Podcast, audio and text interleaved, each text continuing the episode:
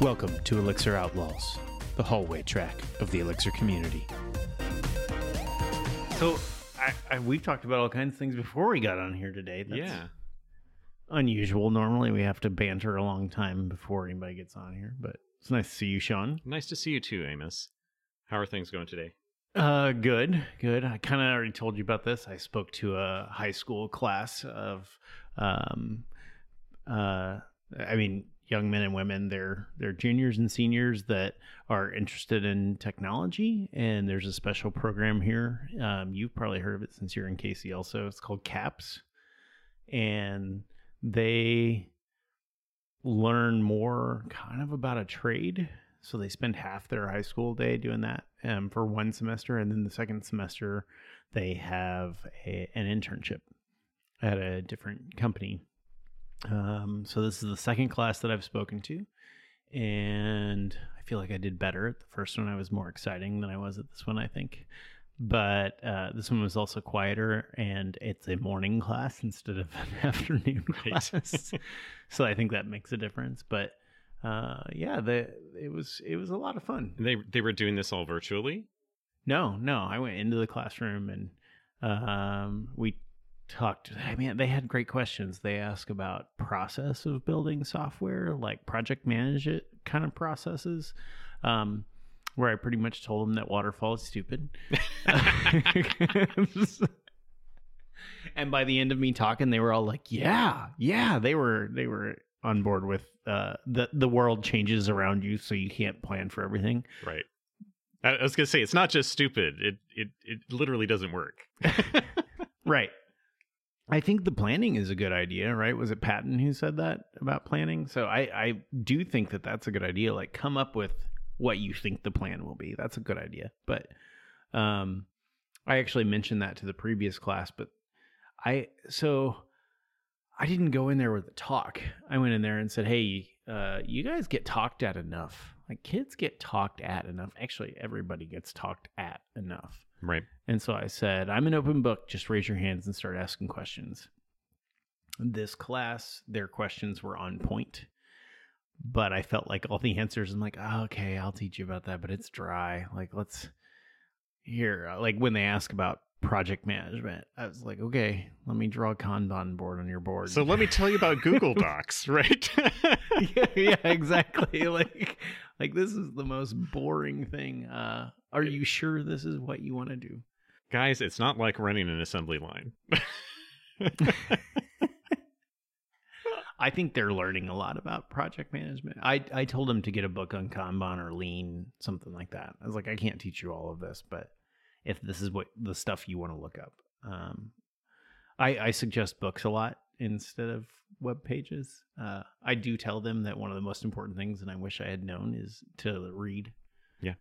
You know, I I find the more I read now too, the more that when I communicate with people, I can I pull things out that I'm like, whoa, I don't even remember. Like I, that surprises me that I remembered reading that, but this directly applies to what you just asked. So let me just regurgitate, which makes my life easier than trying to make it up. yeah. Um, speaking of reading, uh, there's a. I, I suppose you've talked about it on the show before. Uh, I I keep I keep coming back to, uh, and and trying to read because it, it's a little dry. Um, but it's it's super informative. Behind Human Error. Oh yeah, yeah. Yeah. I keep trying to read it, and yes, I have the same dry like.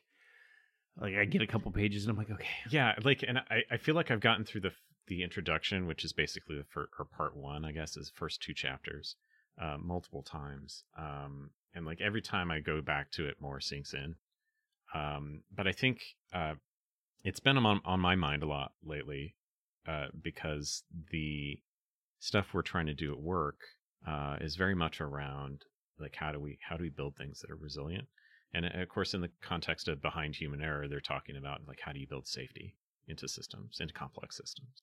And there's all these little nuggets in this in the you know first two chapters that that jump out to me.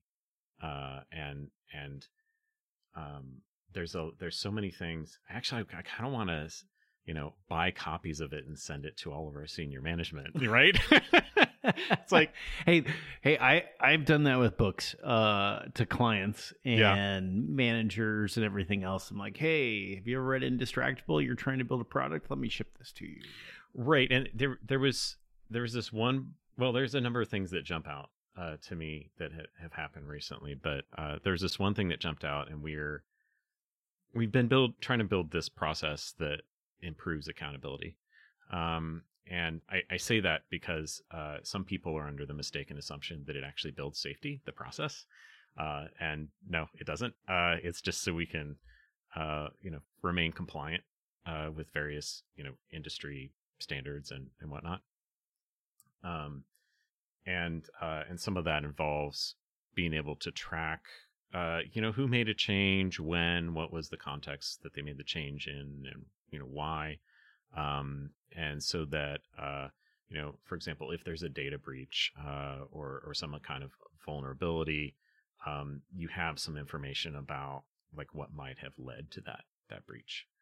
Um, so, uh, but but there there was some there was some discussion about you know this process will reduce human error to which my alarm bells go off. I'm like whoa whoa whoa. Yeah. like let, let's unpack that a little bit right? You don't have to get very far into that book for that to be a problem in your brain. that's like the first sentence of the book basically. Um you know like let let's unpack that. First of all it makes the assumption the problem or the source of our problems is human error or a source of our problems is human error Because complex systems are are fine. They they work fine without people. And and and the other the other assumption is that the process itself will reduce those incidences of of mistakes but uh when i saw that i was just like going ah i need to send all these people this book Just send them the first like five paragraphs. right right here you go and and maybe one one of my favorite things at the beginning of that book that like i don't know it it to me it speaks to complex systems is the airplane that gets grounded because of the hot water pipe frozen and then broke that goes to the coffee maker right. and that poured on a wire that then made the plane not flyable like who who, who would have thought of that? I i think that's what gets like that's why i like elixir too is it makes me think about Mhm. failure.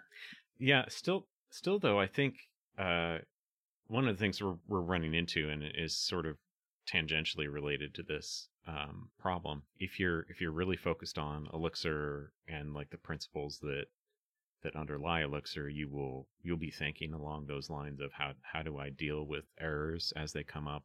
Or how do i decide not to deal with them? Like uh, you know your recent conversation with chris um Keathley about about like well do do you do you pattern match on the result or do you just let the thing crash and and like and that's sort of a decision you can make. Um the flip side of it is like we have all these great tools that you know like like phoenix like ecto that get us so far without having to worry about a lot of those problems.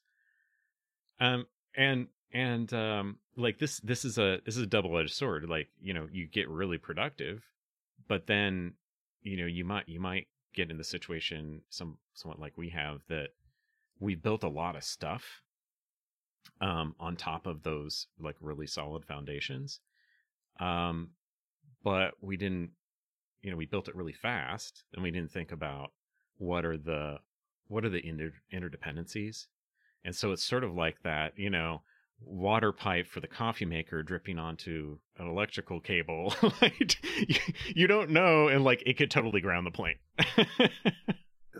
it's how do you recognize those things up front especially you know uh I, I consider BlockFi like is still a startup. Oh, It's yeah. like a Yeah. major major growth stage startup, and you guys are like doing big things, but you're still a startup, and so you're often still trying to rush a little oh bit. yeah in at least in my experience and and I, I i end up with a lot of clients that way too that are startups and they, I, even non-startups like when there's a new feature they just want to get it out the door yeah designing that system like sometimes you just don't know what's going to happen up front. Yeah, yeah, absolutely.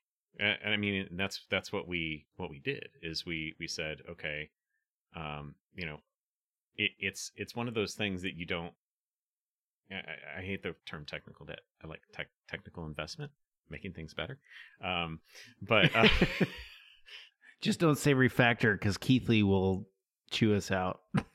yeah, well, well, he's going to hate the title, my code beam talk. Perfect. um, but like you know, every every especially when you're in that growth growth phase, you're you're trying to find product market fit, right? You're trying to find the thing that will make your company successful and that you can build upon. And it's totally acceptable to just take, well, here's what we have. Here's where we want to go. Let's figure out like the next thing that will get us toward that goal or get us to that goal.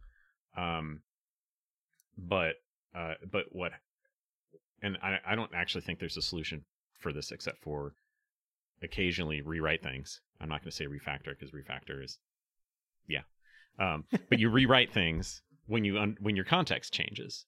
But like all those decisions up to that point, um, I think that we we get we get the context uh, as baggage sometimes and not not as knowledge right um it's, mm-hmm. sometimes it's well this is what happened back then this is what uh you know the, the, the decisions we made at that time made sense in that context but we have a reluctance to reevaluate is that context even valid anymore um has has context changed do you even know what the original context was? Right. Sometimes that gets lost. You look at the code and you go, why the heck is it like this? Make good commit messages. That's what they're for. the thing is, though, even I, th- I I love to do those. I love to write paragraphs and paragraphs in in commit messages that are significant or I think like are nuanced, especially if it's a one line change and like it changes something really big from one line change. You know, you're you're gonna get it. You're gonna get a little novel from Sean. Um, but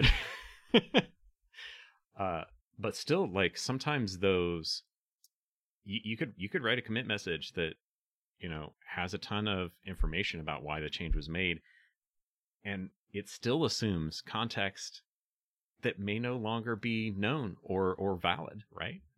I have a hard time unless I like it's really hard to get out of your head when you're writing those because you almost have to separate yourself from the context and look at it from the outside in order to give enough in the description to tell somebody what actually went on because there are so many things in your head that are just com- like you consider them common knowledge at that time right uh, you know it's like when my uh, high school kids talk to me and every other word is he she it they and there's never a noun for me to connect those two. And I'm like, I, how many people are here? Is it 12? Is it two? And, and we can't communicate because in their head, it's obvious who or what that is. And so in writing them, that's, I feel it's the same way. I really try to read mine multiple times sometimes. But I do have my days where it's like, uh, this fixes this problem. Period. Done. Mm-hmm. Out. Yeah. Um, and you know, you mentioned before. I was just thinking about the, you know, BlockFi is still a startup, right? Um, but a lot of ways we've gone past product market fit.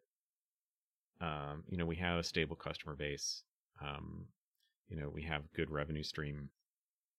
Um, and uh, and we could see like we could you know essentially not build new things and still continue as a business obviously that's not what we're going to do um, we're going to continue to build new things. Uh, but like there's sort of a we're sort of in this transition thing where to get to that next level of stability um, and progress, we have to kind of un- unpack and rethink all of those decisions that we made early when we were trying to find product market fit.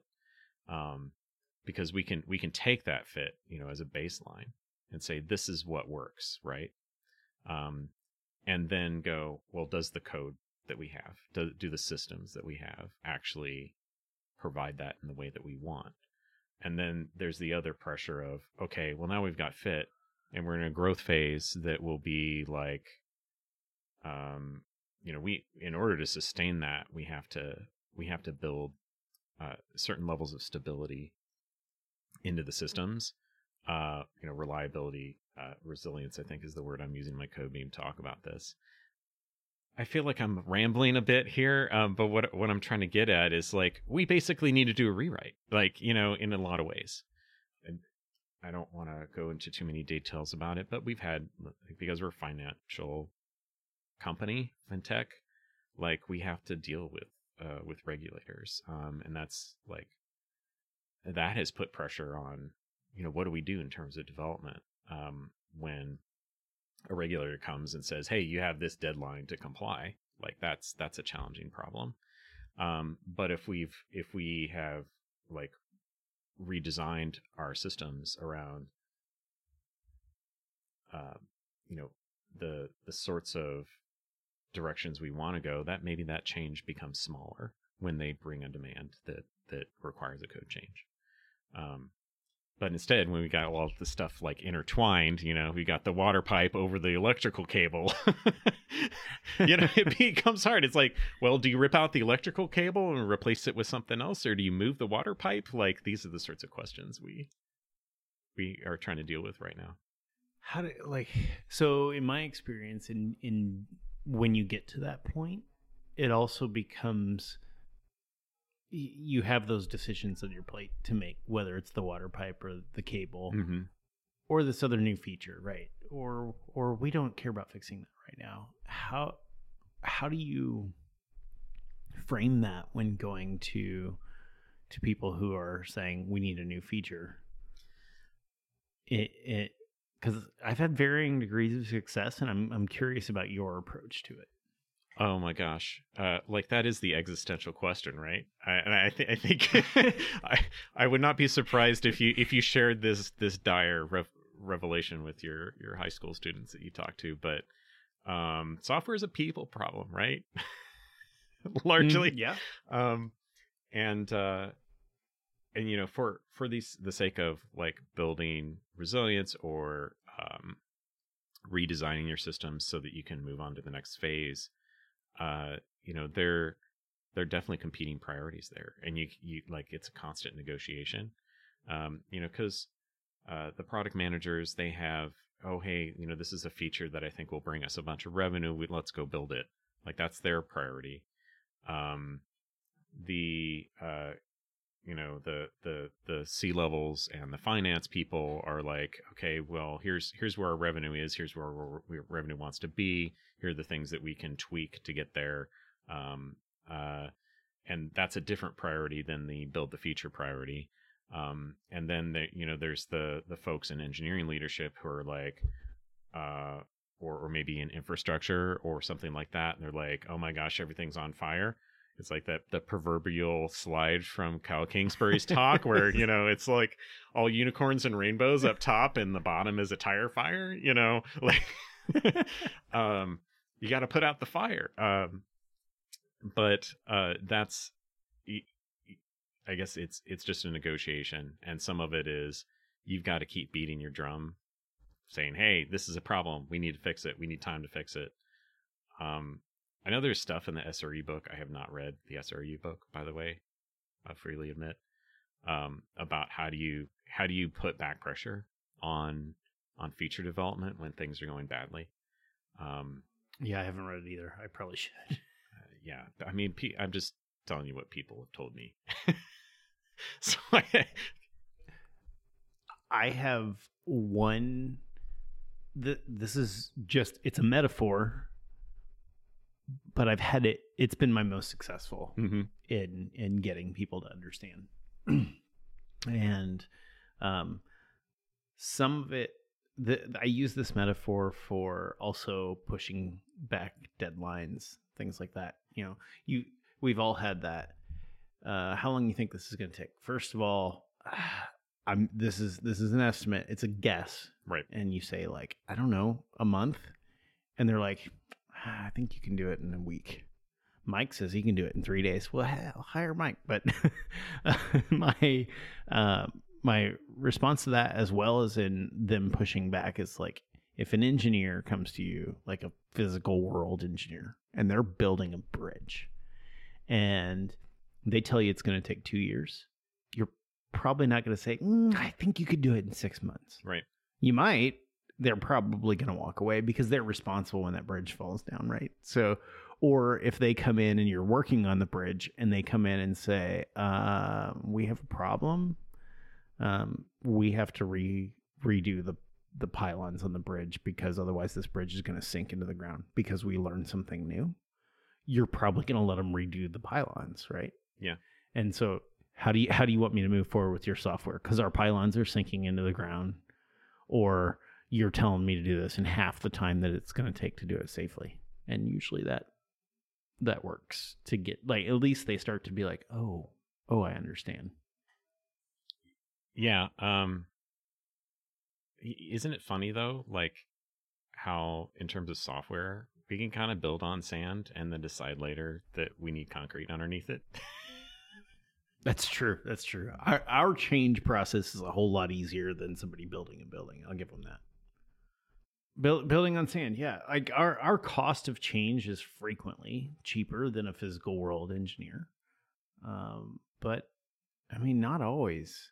If if we keep building on that sand for too long, now that cost because we get dependent on where the sand is, right? mm-hmm. and so now if we have to switch to concrete we're we're very dependent on on how all this how everything flows in the system and where information comes from and structure of the data uh i mean right now i'm facing a restructuring of the database Mm-hmm. it makes me unhappy Oh yeah. And that's scary too, right? Yeah, like that is the base. Like that is our sand, right? And we need to because it's in a bad place. Uh, we made decisions along the way. Um, one thing that I think I should have learned all of these years is that probably separate people from accounts. Mm-hmm. So actual login and then people and their data should be separate things. And I've you know done this multiple times and always almost always end up where I need to separate them. But It but the thing is like that we we actually did that. Um it's something I did really early when I started at BlockFi. Uh you know, and it was because we were building a new thing that was going to be completely separate uh from the primary product. Um with the goal of oh well, we'll eventually move the primary product over to it. And that just that effort just finished this this summer. Um but uh from the beginning it was like yeah, people you know the the the the way they log in is separate from the account that they use. Um but uh the flip side of that is uh for a bunch of historical reasons it started well you know one login one account um and now we have the capability for multi login multi account um or at least a separation uh but from the business perspective there really isn't a difference in most cases. And and um like uh communicating to people what the implications of that are because it didn't start that way they they there's all these assumptions of oh well if we if we change the contact email address on this account. It also changes the email address they use to log in with. And and you can see how like when that is you know m to n sort of relationship that gets really problematic. Well and and not to mention that now you're talking about two different parts of the database and possibly your identity uh, login system which which in our case is separate uh, not everyone's is but like in our case it is well now you've got to change that email in three places. And how do you keep that in sync? Like you have to have all sorts of crazy um uh crazy like mitigation strategies when that fails. Um and versus and this this hopefully brings it back full circle to behind human error like um there there's like there's potential failures there in that that sort of system. Um but what if we change there's a lot of things they talk about mode error in behind human error. Like what what mode is the is the system and the person involved in the system operating in? Um what if what if we change the mode? If the the mode is well, you're either changing the email that we use to send them like transactional notifications or or you know or marketing stuff or you're changing the email they log in with and those are two different concepts um right. and and and maybe maybe the account doesn't even have an email. Maybe that you know notification emails is separate for good reasons. But um but we still have that those those things conflated in our systems in a lot of places. And that's that's hard to unpack because like you have to retrain people you know you have to and how do your users think? Do they think of those as two separate emails? Like i would say in most cases they don't. Um maybe if you have a company on there they might have a company email and then a user email or like i have an email that i send my receipts to so Right. i want that to be different than my communication right um, one one of the big things that I've run into, I feel like it's related to this, is hey, we want to be able to have multiple users log in, Hmm. like as the same same in, same I want to say company and same entity. Like like an impersonation behavior or or just uh, Uh, well, that happens, but but no, just like hey, I I have a piece of software, I want to invite somebody else to also be able to be in there, and the repercussions of two people being able to be in the same data partition at the same time is like we have a whole new world of problems. Because now, what if two people are editing the same thing, or they both try to add the same thing? Um, yeah, do you do you want two people in your bank account? Mm, Probably not. We we had this problem for a long time with uh, because we have we ha- allow people to sign up with you know personal accounts, um, and we also allow people to sign up as businesses, and some of that is related to like what what sorts of compliance we do to determine who they are and you know validate that you know especially in the case of a business like who's the responsible party uh, even if that party is not the person who is signing up for the account um, you know, and some of that has to do with anti-money laundering because we're in fintech and, and whatnot. But some of it is just good business practice, like who who are my clients? Um, the uh, but then you have the problem of, um, well, now you have I don't know, five, ten people potentially who might be able to access this thing uh, via a business email, and we've kind of just hand waved over that for a long time. We really want to get to well now you can you can have somebody who's an administrator for the account and uh, and they are able to delegate permissions and but they're like that's a whole huge complicated system by itself way easier to just like not do that for as long as possible yeah. That's uh typically I say, okay, you want multiple users. Um they're all equals. Yeah. And then until you're like, well now I can delete users. Okay, now uh even then I say everybody's equal except for the first account. They're the Mhm. owner. Can't. And then maybe we give you a way to switch owner. like like try to keep that permissions at a bare minimum. I find that permissions implementing I've seen it a lot of different ways in a lot of different systems. And it always seems to make things slower too, mm-hmm. because now everything has to go through and check to, to- can this person actually do this? right Um, or I see a lot of people, they'll, you know, uh, they'll say, well, let's just, let's just check at this top level, which can be great.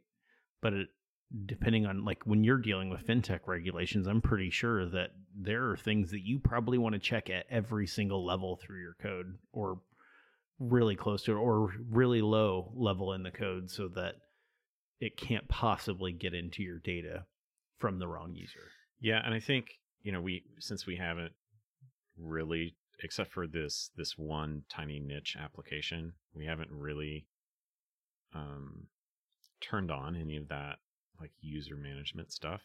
It's really just you know that this one niche application is very hands on. Like you know, folks on our side handle who is able to access these things and everybody has the same permissions and they're all read only it's that sort of situation um uh but when we come to you know bringing that to the the primary retail product um you know we're we're just not allowing multi person access to an account ex- unless they share the login credentials. Um, we because we can't. Um, okay, let me let me take a step back. We do check like every single API call made into our systems checks does the authenticated person have access to this account? Like I think that's you know that's table stakes. If you have Yeah. a, a separate identity from from your your primary context of operating, um, and and we made sure that was really fast. Like it only takes a couple milliseconds. The the the microservice that handles that. Oh damn! I said microservice. Uh, the service that handles that um you know like has super over, provisioned database uh has really simple queries to determine that information um and you know responds within like under 10 milliseconds usually um but uh but still that's like every api call has to be has to check that um i can't imagine what it would be like when we start you know throwing permissions in there like well on this account you have okay you can look at the, the account balances only and on this other account uh well now you can you can make trades um i i don't like that that's going to be like a whole different level of complexity Right. Then your your service has to get. Hey, there's just so much more information. I don't know. That's always, always been. Every time in software, I try to do it differently, and it's always been something that feels. When you get fine grain controls, it feels. Every time, I'm like, there's something not quite right here. I don't. I've not quite figured it out. i feel like a lot of people want to throw roles at it if that as if that makes it easier um you know they go like RBAC i'm like you know like role based access control came out of the military like at heavy command and I came out of the military. Wait Yeah. a minute. I, I, I seriously think you can you could trace it back to some DoD memo. Um, uh, I think they called it mandatory access control back in the day. Uh, but it sounds like it. yeah, Every everything starts out as mandatory something in the military. Uh, so, I mean, yeah, like, I I I don't know. Role based access sometimes seems a little easier, a little simpler than fine grain controls to a point until somebody wants to do something different, and then you have 900 roles, or you end up at at fine based controls anyway. Yeah. I don't know. I don't, I don't know how to do that better. Somebody let me know. You know how to do that better. Please please send in your notes to the show about how to do this better. I will read them in the driest voice I can for an entire episode. well, I uh I have to talk to more high school students today. Again, Yeah, this one's uh, not a class. Uh, it's some kids from this class, and one of the things that they have to do is they have to have a project. So this is the digital media class. So they might be editing our podcast episodes. We're gonna we're gonna continue to pay our editor to edit, and then let them also edit, and see how that goes. And then we'll we'll switch over and let them do it full time if they they do a good job, and I, I I'm pretty confident in them. But I'm going to meet with two of the students and talk to them about the project and what it means and what we would need. So that sounds fun. hopefully, hopefully this episode right here will be edited by the Northland Caps team, and that would be awesome. I'm sorry, kids. you have to listen to us. Figure as long as they can take out the background noise, yeah, yeah, and I don't know. Some sometimes sometimes we say stuff that's funny even to people who aren't doing tech. We'll try harder next time. yeah, and we'll work on that. All right, thanks, Sean. It's nice seeing you. Thanks, Amos. Good good talking to you as always. Talk to you later.